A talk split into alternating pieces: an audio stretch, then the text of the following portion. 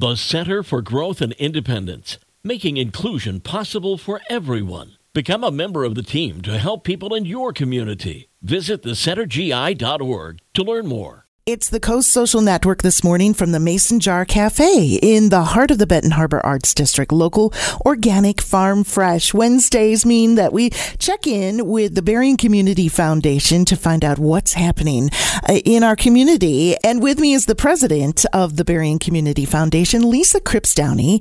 And she's brought a special guest today. Lisa, we've got a lot to talk about because I know that BCF just had its 71st annual meeting and celebration last week and gave away a lot of money to support the community while celebrating this year's accomplishments. So let's talk about what happened last Wednesday. Yeah, good morning. It was a great evening. So we decided on a theme of all you need is love this year. It was kind of a Valentine's in September party.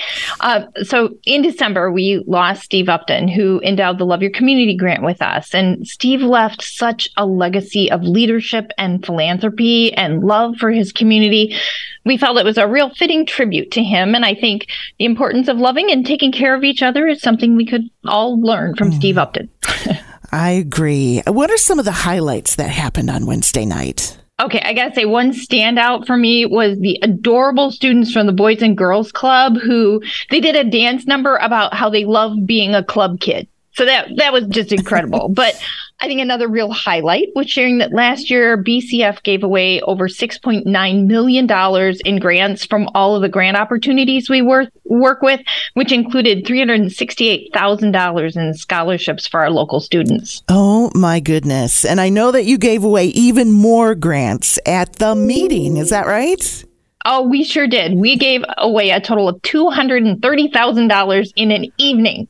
So, one of them was the Alamar Nonprofit Sustainability Grant. This is a grant to build the capacity of an organization, and it's for $75,000. It's paid out over three years, and that went to the Benton Harbor Community Development Corporation. There were two Carolyn's Kids grants of $50,000 each. One went to Zoe Expeditions for programming to get kids off of their phones and into the great outdoors.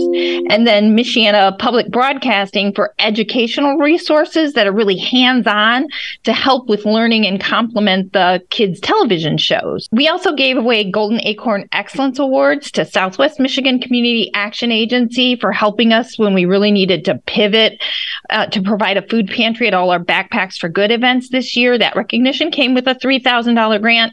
And then there were two Golden Acorn Volunteer Awards. One went to Paul Bailey for his amazing efforts to bring Backpacks for Good to Eau Claire, and one to Rochelle Ulig for her volunteer work in Coloma Watervliet that helped us launch Backpacks for year for Good five years ago.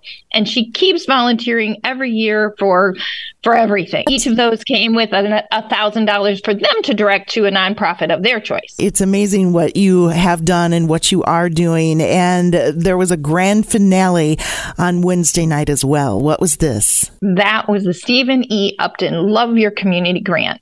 Stephen Elizabeth Upton endowed the Stephen E. Upton Love Your Community Grant to provide a $50,000 grant to an organization that has a creative plan to meet the need in our community. And this year, Rising Kites received this award. Rising Kites is an organization that started by Danielle Grandholm, who's here, and her husband, who's here to talk with us. They provide resources to parents whose child has, has, a, has had a diagnosis of Down syndrome, and also to help start a Rising Kites coffee shop that can employ people with disabilities. Well, Danielle, uh, welcome here. Congratulations. Thank you. were you Thank you so much. Yes. Were you surprised when you received the grant award? Um, yes, we were absolutely shocked. Um, we're a newer nonprofit, and this was honestly like our first real attempt at submitting a grant. And so we were just shocked that um, we received something that was so significant to the legacy of Stephen E. Upton. And it's just amazing that his family has entrusted us um, with such a significant gift in his honor. So we were really, really shocked. I would love to learn more about Rising Kites. What made you decide to start this organization? So, we have a three year old daughter, Sammy, who has Down syndrome, and um, we had no idea she had Down syndrome before she was born. And so, our experience when she was born was um, the hospital was amazing. She was born at Lakeland. Um, they treated her and us with so much respect and love and care. But when we were sent home, we were sent home with just a like one sheet paper defining what Down syndrome was. And that was just not at all helpful when your entire world like the trajectory just changes and you you have so many more questions and fears. And um, yeah so we wanted to make sure that families right from the get-go are supported encouraged shown that there's a community shown that their child is a gift. And so that is really what's behind the heart of what we do. What do you think people don't understand about the work that you're doing that it is so much more than a bag. So we've given out almost 1,400 bags to families around the United States um, who have received a diagnosis of Down syndrome. And it is not just a bag. And what we hear from families time and time again is that exactly that. It's not just a bag. It was something that showed them that their child mattered, that they were loved, and that they were being welcomed into a community of people that are celebrating their child as a gift. When you receive this diagnosis, like I said, your entire life trajectory just changes in a flash, and you immediately start thinking to the future. And unfortunately, the majority of our world is not made for people with disabilities.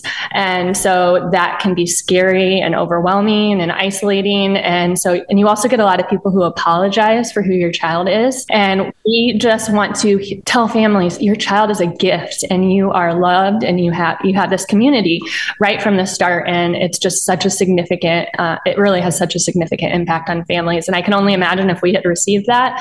Um, how it, I mean, we wouldn't be doing what we're doing, but um, we just know the impact is huge for families. So. Specifically, what kind of programming will you be doing with this year's Love Your Community grant funds? So, one of our really big goals is to start Rising Kites Coffee, which would be in Bridgman, Michigan. Um, our hope is that we can hire individuals with disabilities or provide volunteer opportunities for individuals with disabilities within our own community.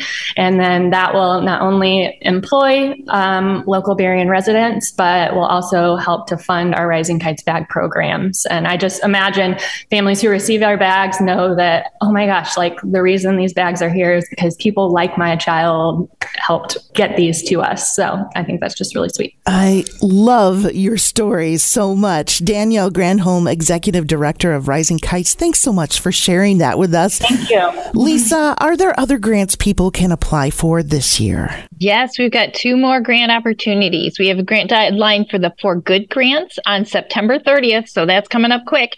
And then the Frederick S. Upton Foundation is on October 15th. Then it all starts up again next year. Um, you can always go on to our website at berriencommunity.org to learn more about our grant opportunities. We've been talking with Lisa Cripps Downey, the president of the Berrien Community Foundation on the Coast Social Network this morning, thanks to the Mason Jar Cafe in the heart of the Benton Harbor Arts District, local organic farm fresh on the coast.